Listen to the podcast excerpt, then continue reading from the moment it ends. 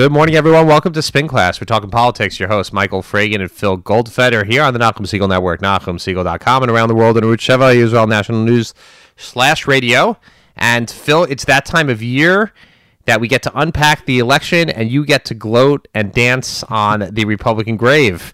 So Phil, go ahead, gloat away. What are you talking about, Michael? You know, this is just an election, and uh, and the people have spoken. Elections have consequences. Uh, people have spoken. You know, look, we're we're going to get into this, and we'll start. You know, we'll start from the top down, but across the board, whether it was local elections here in New York, uh, whether it was uh, races in New Jersey or in Virginia, the Democrats ran away with it. Now, I'm going to gloat for a moment. You know, yes, as you should. This is I. I But you, should, you see, it's funny because you know if we talk about. I'm not exactly an identifiable fan of our president. No, no, understand, Okay. but this is the full-on Trump effect. I mean, you're Oh, seeing yes. what what we have been talking about for for the last year. You know, maybe a little bit less than a year. Is that, you know, this race is a bellwether. This race is a bellwether. I think now is the time where it's been a year since uh, President Trump has taken office.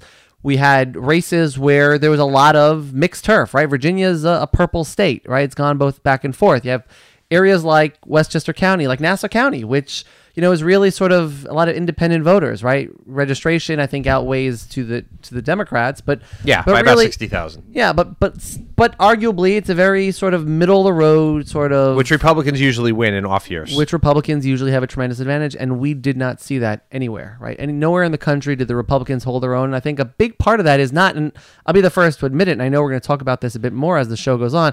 It wasn't because of some masterful Democratic messaging in any way, shape, or form. This was just people who are frustrated, people who are, don't like the process, they don't like the way this country is headed, and they don't like the president and the Republican Party. I think you're seeing that more and more that there's a people are running away from the President Trump message. And interestingly enough, and we can get right into this, you know, and we'll save some gloating. I'll spread it out over the course of the show.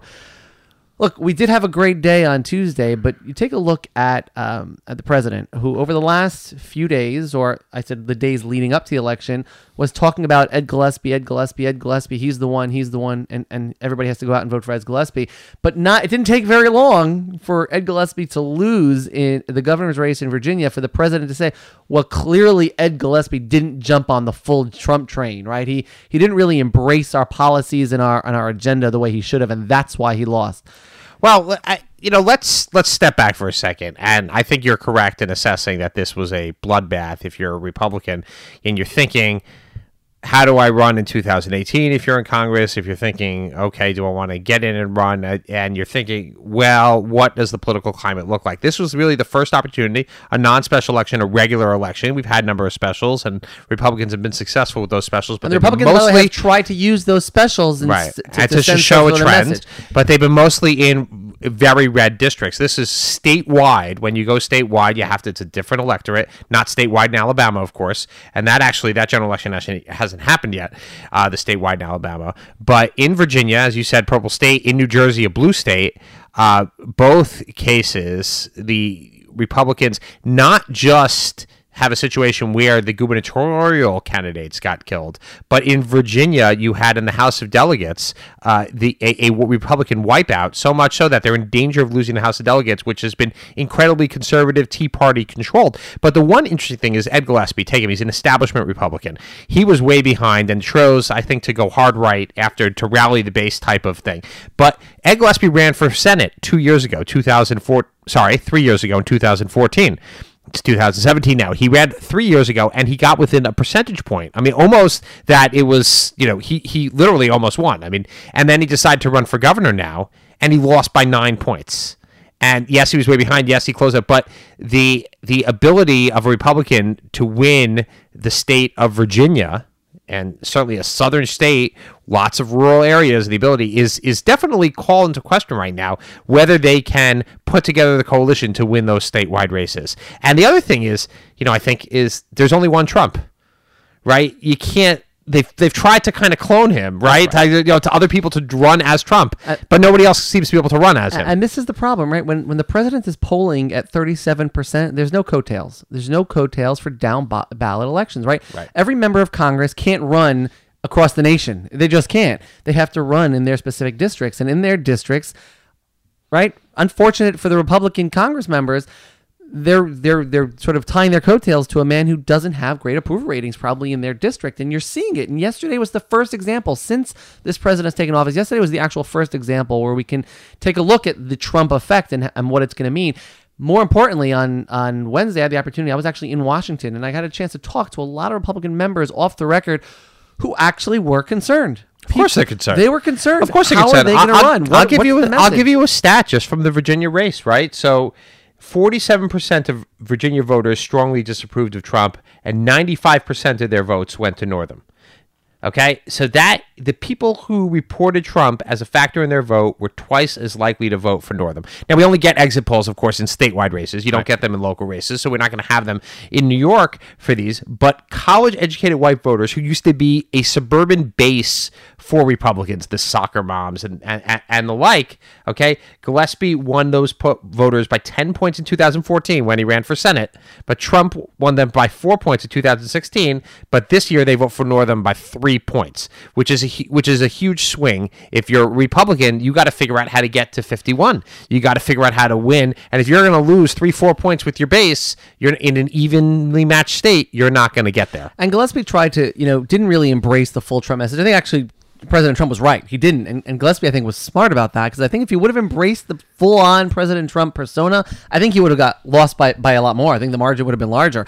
I think he tried to sort of cut it down the Yeah, middle. I definitely tried to thread the needle there. Uh, he tried to thread the needle, and it, it clearly just wasn't enough, and it didn't work. And even though he did make up some ground, there's no question that he made up some ground in the last couple of weeks. But I want to be clear, by the way, because the Democratic candidate, Northam, Northam, Yeah. Northam wasn't a great candidate. I mean, if you hear him speak, I mean, it's it's like it's like watching water boil. I mean, he is he's not a dynamic, exciting, enthusiastic candidate. He just isn't. And so, and on top of that is that I don't think, and, and I think this is what a lot of the pundits were saying over the last couple of days, he didn't really have a central theme. There was no central message. There was no, you know, here's what the Democrats stand for interestingly enough, right? And and this is something that that so many people have been talking about.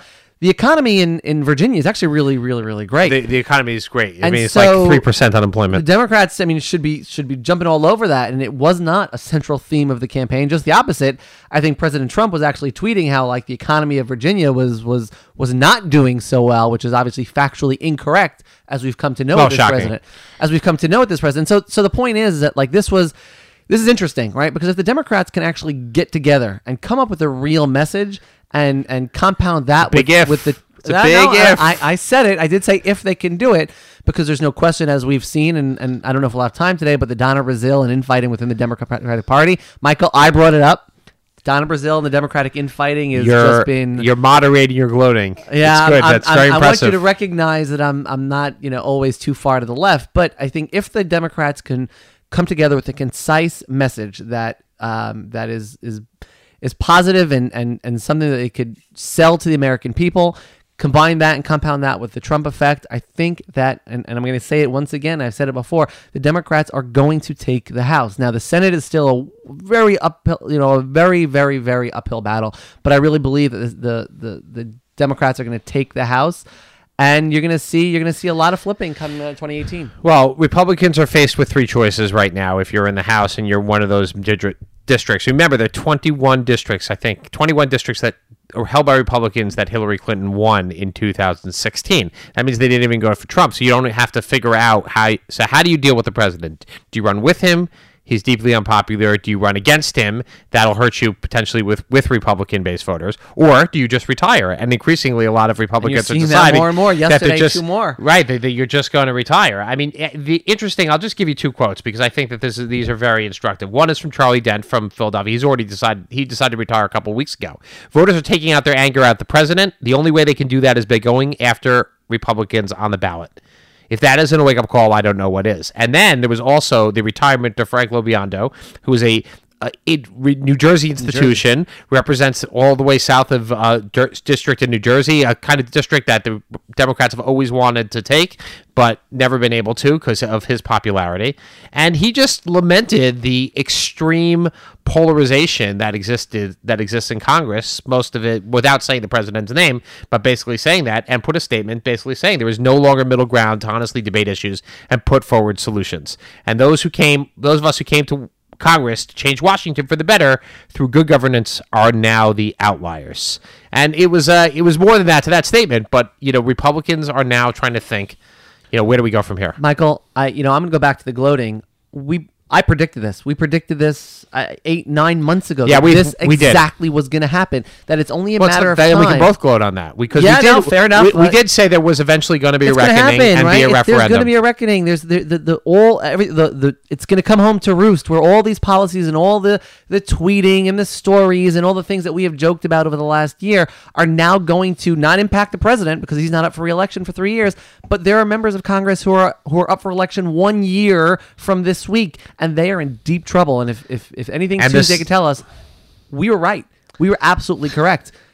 It did. We, I don't feel that it was. I was that smart of me to have said that. I mean, the, the bottom line is the president has been hovering, you know, low forties to high thirties, okay, and to going down to mid thirties in approval ratings. That is not a recipe to win co- competitive states. Yes, you can carry on and win certain states at certain districts at a time, and there's no question that that can be done. But that's not a strategy for governance of the country.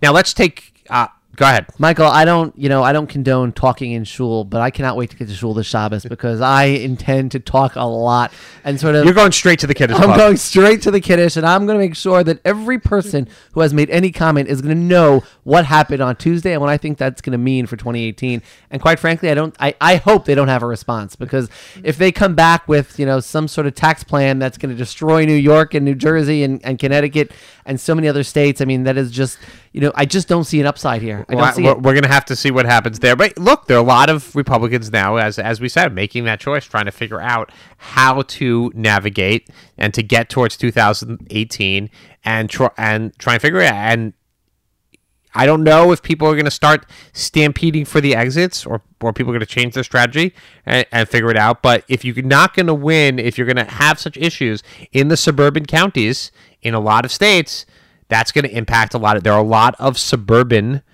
Republicans uh, in in various places that are not only in districts that are tailor made for them. I mean, just to give you some, you know, some of these counties which are had been or have been Republican. Okay, uh, um, Loudoun County in Virginia, Trump lost by 17 points in 2016. Gillespie lost by 20 points. Okay, Gillespie lost in Prince William and Henrico counties. Um, Trump lost by 21 points, and Gillespie lost by 23. So that was, um, and he lost by 37 points in Fairfax County. So that's the DC suburbs. And you're seeing deeper losses, and you're seeing Deep- a- a- correct. more of a turnout. From and the there just aren't enough are- people right. in these rural counties to counteract that. You can't. You, you, what Trump did was quite remarkable in many of these states in 2016, and I wonder whether we'll see it. I mean, and and it is a piece of political genius that they got immense turnout in rural areas. Okay, in in areas that have that are low in population, but they get incredible turnout. While the urban turnout, while turnout in urban and suburban areas was actually lower in many cases uh, in the presidential year, and that's why, right? We talked about, I mean, months months ago, like Milwaukee when he went in Wisconsin, Milwaukee's turnout from two th- to 2016 from 2012 was down about 50,000 votes. That would have counteracted all the votes that came out of the rural areas. But uh, we have to skip over, you know, go from New Jersey. I'm sorry, go from Virginia to New Jersey. Uh, you know, as we come closer, these are the two gubernatorial matchups, and you know, it as we said, how low. How bad can the Chris Christie brand get? And I hate to do it. I mean, Trump effect. I mean, this is the Christie effect. I mean, just an albatross around uh, his lieutenant governor Kim Guadagno, who really ran away from him. But it's when you have the twin pieces of Chris Christie and Donald Trump weighing you down in a state like New Jersey, it's pretty much impossible. And I've got a chance to get to know Kim, and she's great. I mean, she is just, uh, she's, you know, she's uh, a qualified elected official who did a really good job of, of representing the people of New Jersey as lieutenant governor. But quite frankly, she never stood a chance. Um, I mean, Chris Christie is, is going to go down as one of the most unpopular governors in, in United States history when he leaves office. I mean, I think his polling numbers are at 13 or 14%. I mean, think about that. It's the most unpopular of any elected official, I think, ever statewide elected official in the history of, of polling. Yeah, but it's but it's amazing when you think it. You think New Jersey, okay, it's blue, it's impossible. But when you think back historically, right, you have Phil Murphy running, a Goldman Sachs former Goldman Sachs executive. New Jerseyans were so ready to get rid of Jon Corzine, who was a Goldman Sachs, who, who was a, a, my most counts a terrible governor, and you know the idea of not being able to go after Phil Murphy as more of that same creation because your association with Chris Christie is so bad. I mean, that's you know. So who knows? was that a look, Republican I- Democrat thing, or that was just unique to New Jersey? I'll say this. I think if Christie were 50 polling 50%, 50-50, I mean, the Trump effect I think would have been more than enough to give Phil Murphy the win, but like with Chris Christie at, at 13, 14% and and Kim essentially like I mean, she had nowhere to go. Like, like who does she latch on to? She Right. can't talk about the president. She can't talk about her former, you know, her former governor. She served with him for a long time. You know, it's she really never stood a chance, and, and you kind of feel bad. But um, I'm sure she'll do uh, some great things next. But I'm excited and to to, to see uh, Phil Murphy and, and see how things uh, move for New Jersey. Okay, well, on to New York State, that is, and lots of local races. Uh, the big shocker was Rob Astorino getting a thumping, In Westchester County. We talked Okay? last week, last Thursday. I thought Rob Astorino might pull it out. I thought was going to weigh him down was the third term itis of the voters just being. This was more than that. I, what you had here was third term Trump.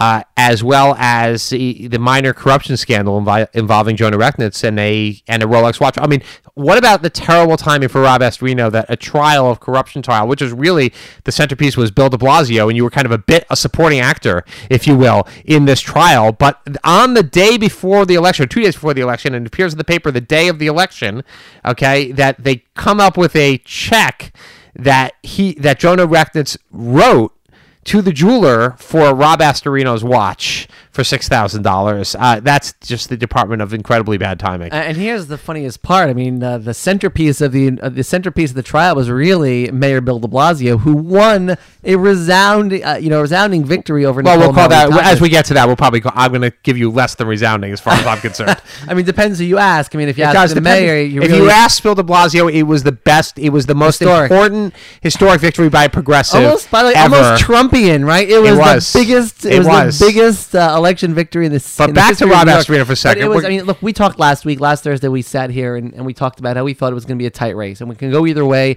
I think you thought it was going to be Rob Astorino. I thought it was going to be George Latimer. Um, you know, 51, 49 percent one way or Right. another. I mean, neither one of us thought it was going to be a oh, this is this, th these numbers were just. I was watching the and Astorino had four million dollars to spend, and and Latimer was like barely a million. It was and and uh, you know And, and they and Westchester they lost legislative by the way, seats, and, and- they and the- lost local races. and the negativity that over the last the, few weeks, you know, the- town town village races. the negative stories that have come out over La- in- with Latimer over the last two weeks, and you guy really pay his was. taxes. He No, let his car registry, unpaid parking tickets. I, I've known, like, and I, I think I said this last week. I've known him for a long time. He's a he's Sloppy a mensch. record he's, a, keeping. he's a great elected official. He does a great job for the people he represents. He deserves this victory. I think we're all just kind of surprised. We're excited that he won, but we're all kind of surprised at, at the margins and, and and just for the poor showing of Rob Astorino. And Yeah. I think the happiest person about the race, more than George Latimer, is is probably Andrew Cuomo, who's. Uh, Likely not going to see Rob Astorino running against him for governor. or well, again. maybe he did want to see Rob Astorino running against him again. Good did- point. Is, but uh, certainly that's certainly that was an incredible margin. Now on to Nassau County, where we have to we, you know we have to say that uh, kudos to Laura Curran for a. I think what some people felt was a surprising win, but certainly a, a very close win. Not a but surprise to me, difficult. Michael. no, of course not. A difficult win um, for a Democrat in a year that in Nassau County Republicans usually win, and coupled that with the uh, the definitely a surprise unseating of Tony Santino, the first time in hundred years that a Democrat has won the town supervisorship of the town of Hempstead, America's largest township. So together, it was definitely a Democratic win in Nassau County. Republicans held the legislature, so it's a divided government there. So it's not an altogether. Uh, uh, a, wipeout like as it was in Westchester, but I will say this was definitely a a definitely a Trump effect in Nassau County uh, against the president. huge congratulations to Laura Curran. And look, she ran a great race. I think it was it was, you know, for the most part, I think it was I mean, some of the races, and I know we're going to get to Brooklyn in a moment. It for some of the races out there, was a relatively clean race. I mean, I think they were both great candidates. I've I've known Jack for a long time. I've gotten a chance to know Laura. I think she's going to do an amazing job. I think she's the first woman elected uh, Nassau County executive. Um, it's very exciting. I mean, she she First really Democrat other than Tom Suozzi in that's right. decades. She ran a great campaign, but more importantly, I think she brings to the county executive office sort of a really clean, fresh perspective. Someone who's going to really, I hope, sort of dig in and, and do a good job to get Nassau County back on track. I think we've had a rough, we've had a, a rough eight years with uh, with Ed Mangano and and sort of finalized with the last year and the indictment and all the scandal and so on. And so to finally have to, to have someone uh, like Laura in in uh, the county executive seat that can clean it up, and uh, I give her a tremendous amount of credit. This look, it was a close race. Well, let's see if race. let's see if it can happen. I mean, certainly there's a lot of the county has a lot of problems. One of the richest counties in the state, and yet uh, essentially bankrupt under a control board. So very very difficult race. I mean, we'll have to see if. y- What, what are your takeaways? Go No, I, you know, I thought was interesting, and, and maybe you can help me on this. And I haven't had a chance to dig in on the numbers yet, but I was fascinated to see sort of Democrats win all across the board. I mean, everywhere, and yet the county legislature didn't didn't flip. I mean, and there was certain county legislatures in Nass legislators in Nassau that did Well, one seat actually. The the, the Democrats gained one seat up in the northeast corner of the county. I'm surprised we didn't see more. Um, given sort of the numbers that the Democrats turned out, I'm surprised we didn't see a, a more of a flip in the uh, in the in the in the legislature. And so uh, I thought that was interesting, but um, but Well, um, but I'm look, I'm excited. the seats are crafted very well for each side. The Democrats have have their very safe seats. The Republicans have their very safe seat, and that's you know that's kind of how the map is is drawn. Uh, you know, it's very uh, American or New York esque in that way. if you're from So- the five towns, everybody everybody in the five towns is sort of Tony Santino. He has been a a And the Five Towns has three legislative seats, a small area. You know, if you think about that, and that's you know a little bit of that reason. The Five Towns is divided into three different county legislative seats. For, for one is a very safe Democratic seat. Two are you know one is a very safe Republican seat, and the other one is a kind of a a, a swing seat. maybe a gerrymandering could be the topic of a different show. Yes, really well, explain to people what that all means and how that all happens. But I don't want to explain to people how that happens. Tony Santino has really been a fixer in the five towns. He's really been someone Sure. people have looked up to for a long time, and and I give his opponent credit. But again, uh, you know whether it's the credit of his his op- op- his opponent raised uh, less than hundred thousand dollars uh, I- total. I've never heard of her. mean, I don't think uh, I'm not sure she even spent all that money because it didn't seem like anything happened. It was definitely a referendum on Republicans on corruption, and you know, running as he's on the heels of Ed Mangano was very difficult. And Tony Santino had a very public feud with two Republicans on his board, and uh, one of them being a woman uh, that's the, the daughter of the very very popular uh, U.S. Congressman Peter King. And um, you know, perhaps you know, in in politics, you have you know too many fights. It doesn't seem to happen for Donald Trump because he seems to be able to fight with everybody publicly. No, I'm just saying. Well, it's, he- he's it's happy to have his polling at thirty four percent. It's interesting, but you know, you pick a lot of public fights. The public doesn't like it so much, and I think the other thing is that all the meetings they're they're they're broadcast and people watch them and they go on YouTube and people say, "Is this what you want to have happen at your meetings?" And craziness and yelling and screaming and talking over each other and cutting people off. It, it's not a good look for government in general. I, you know, it's one of those things as as as you well know as politician, pretend like you're always on camera because somebody probably is. Probably someone's recording you, and I've been in that position many times. And I just want to say, I know Laura's going to do a great job. Congratulations to her. And before we get to New York City and talk about the mayor's race, I want to just talk about you know the the weird trend in Nassau County. You saw so many Dems uh, taking out Republicans. In the New York City Council, most races, and there's two races I think of note, and, and we'll just start with this one before we roll into the, to Sure. the longer conversation, is that of Councilwoman Liz Crowley, who was serving, uh, running for her third and final term, who is the cousin of you know Queens Democratic leader and, and very very popular Congressman Joe Crowley of Queens. Um, his first cousin Liz Crowley, who was a city councilman, actually is currently losing her election by 133 votes. It's gone to it's going to the paper ballot. There's about a little over 400 paper ballots, but very very very likely that she is going to lose. Very difficult to, a overcome that. To a well, Republican not a re- in Queens. not a Republican, A Democrat who a ran on the Democrat Republican who line. first ran on the who lost the Democratic primary. Bob Holden, the president of the Juniper Valley Civic Association, very powerful civic association, right in the middle of Queens. This is formerly a Republican seat. Right. It was held by Tom Ognibene for many years, by Dennis Gallagher Dennis after that, sure. and she won it because Dennis Gallagher actually went to jail, uh, if you if you recall. So it's always a way that New York City, you know, kind of transitions their seats uh, based on that, but uh, Holden ran against, but this was like a backlash over against the mayor. The mayor did atrociously in that district. I mean, it's just unbelievable how bad his numbers were, mostly because he wanted to uh, site a homeless shelter right in the district there, and that was a tremendous backlash. And you saw we saw last year uh, uh, Assemblywoman Marge, Marge Markey, Markey lost in who lost the primary similar just lost- exactly because of that. lost her primary, and now you're seeing another. I know, you know, it's hard to say, but I think Liz was generally well liked and, and gone Yeah. down because of very specific issues. And I think you're right, partly because of some of the mayor's policies and initiatives that he moved in that specific district.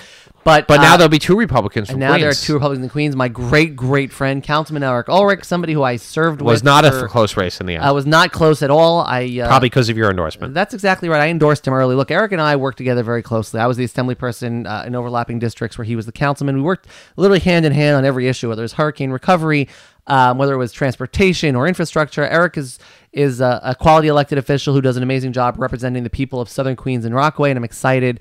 I was excited to support him early. I see every every now and again I support Republicans. Well done. Um, I was happy to support him early, and so excited that he won, and, And uh, and this he way, you, deserves it. this way you can gloat bipartisan. I can gloat, gloat bipartisan gloating, and so which which leaves us all the way to the other world, other side of the world in Brooklyn, yes. where we had what some said was going to be a close race. I think you and I No, both we didn't think so. We thought it was going to be a blowout. yes, we it- can both gloat about and this we one. could both gloat that it was a blowout, and rightfully so. I mean this this this this the race was, nastiest, dirtiest race I it have. was disgusting. It was a, and we talked about this last week. It was a chil Hashem, and, and quite frankly, you know what? and it only got worse actually even after we talked about it. It got we talked so about much it. worse. We talked about it last Thursday, and even over the weekend it got worse. It got so much worse. And, and here's the thing. I mean, Kalman Yeger is just a qualified, someone who's been in, around government, been in, in politics for a long, long time, but not just as an observer. Someone who literally was willing to get his hands in the mix and get involved in, in local issues, whether it was organizations, whether it was politics, whether it was the community board, whether it was his work for, for, for a city council or the borough president. I mean, Kalman has been someone who's been also a staple in, in Brooklyn politics for a long, long time, who worked really, really hard to get where he was quite frankly, other candidates did not have the qualifications outside of of clearly what was not good enough name recognition to get him into the city council race. So Right. kudos to Kalman Yeger, more than just because he won, because I think he won. He ran like to the extent that he could. Yeah, Yoni Hikind got less than thirty percent of the vote. You know, and and and I hate to say it, that's not even a moral victory as far as I'm concerned. I mean, you know, you get less than five thousand votes. Um, to Kalman Yeger's, I think eleven thousand. It's just it's just a really an embarrassing number. You know, when you have to think about okay, you, you're going to win. Um, and it look, it's embarrassing for his father as well politically. I mean, here you are, 35 year assemblyman, political heavyweight in the area. You run somebody, and that person doesn't, your son or not, um, that person, I mean, with the same last name, so you got the name recognition on the ballot, and can't get even I mean a respectable showing. This is I hate to say it. I mean I know people say, "Well, you got thirty percent, you got five thousand votes." That's not a respectable showing in politics. No, not even That close. doesn't. And- and it's it- not like people look to you and say, "Oh, he's a proven vote getter." And interestingly enough, there was some who believe, some pundits who believe that, like, oh, you know, Yoni is, is just running so he can come close to give himself some name recognition. So when his father decides to move on, he'd be the front runner to run for the assembly because he'd been someone who has now he's been involved and he ran and so on. His name recognition would be higher. Just the opposite now. I think he's less likely to, to be a front runner if if Dov were to move on and, and, and his son would seek his seat. I don't think Yoni would be a front runner. I think well, that only would be, because he can raise money. That the only reason that and it, that he could pretty much do anything. You know, look, a lot of people believe you run for office even though you know you're going to lose just to build name recognition to, to get out there. But I think this this race did just the opposite. I think really this was an embarrassment for the Hikind family.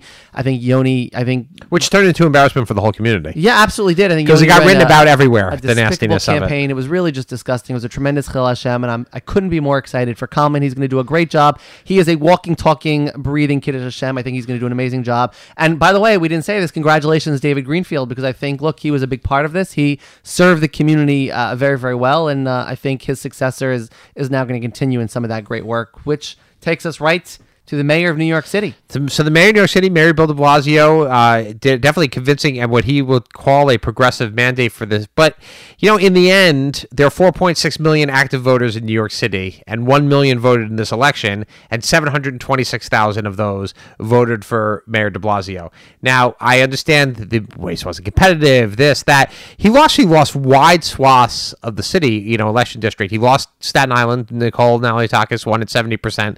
Uh, she won almost almost all of southern Brooklyn. She pretty much won all of the Orthodox areas: uh, Flatbush, Borough Park, Kew Gardens Hills, Rockaway, uh, all these places where they're. You know, we'll, we'll make a judgment about that. You know, the race isn't close, so people can protest De Blasio. They don't. They want to register a protest, but not. You know, it, it's a showing, and but you know, he, he it's eight and a half percent of voters came to support the mayor. You know, it says more about voter apathy than it does about the incredible appeal of the mayor of Mayor De Blasio. Yeah, look, I, The last I- word, please. No, I've said this a number of times. I think the mayor has done a good job. I think he deserved another four years, but I, I do agree. I don't think there's any specific mandate. I think uh, the numbers were okay. I mean, he he won handily. Yep. But I don't you don't think that's telling, and I think he'll continue to do what he's done. I think, look, I do believe he's he's he's a bit ideological for my taste, but I think he's done a generally good job. And and you're right though. Yeah, he's benefited from that, and I think that's a big reason why nobody formidable really ran against him. Uh, you know, Nicole ran a respectable campaign, and I think that that you know unfortunately says a lot about our politics that there nobody.